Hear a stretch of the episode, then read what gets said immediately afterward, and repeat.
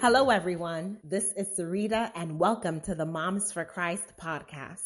One hope that I have is that whatever I teach my children about Jesus and the hope we have in Him, it will stick with them. My hope is that as they go through different stages of their lives, they will never forget what it looks like to be steady in Christ, regardless of their circumstances. And they will value God's will and take it on as their own will. Moses in the book of Exodus has been on my heart lately. To save his life as a baby, his mother put him in a tightly woven basket and sent him floating in the river where the Pharaoh's daughter discovered him. It was his own sister who suggested that she would find someone to nurse the baby and brought him back to live with his own mother. It was not a coincidence that he was drawn from the water and saved by Pharaoh's daughter. And it was not a coincidence that he was taught about his own culture and his God as opposed to the Egyptian gods at a young age. Even after running off to live in another land and starting his own family in that land,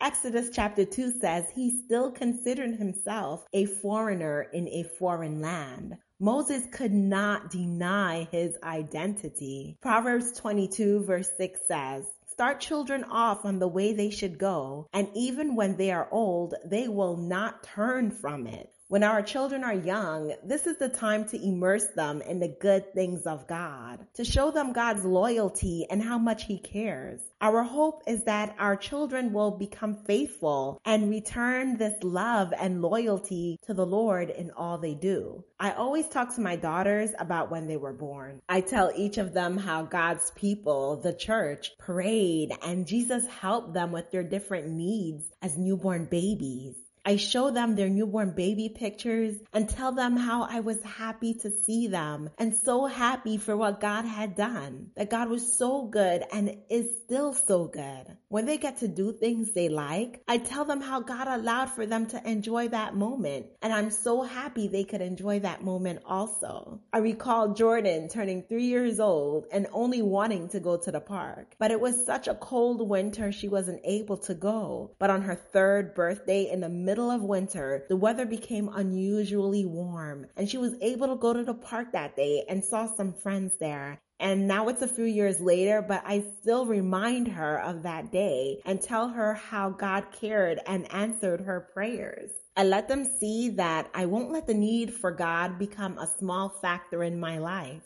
As parents, we are the most important figure in our children's lives. Like when a baby is dependent on the milk from its mother. Even as a newborn, the baby knows its mother is their life source. So as I claim Jesus Christ as my Lord, my life source, I have to walk in full faithfulness all the time, not just sometimes. My hope is that they will see and get to know who Jesus is and not view him as an outsider in their own lives, but the very reason why we exist and can look forward with great hope.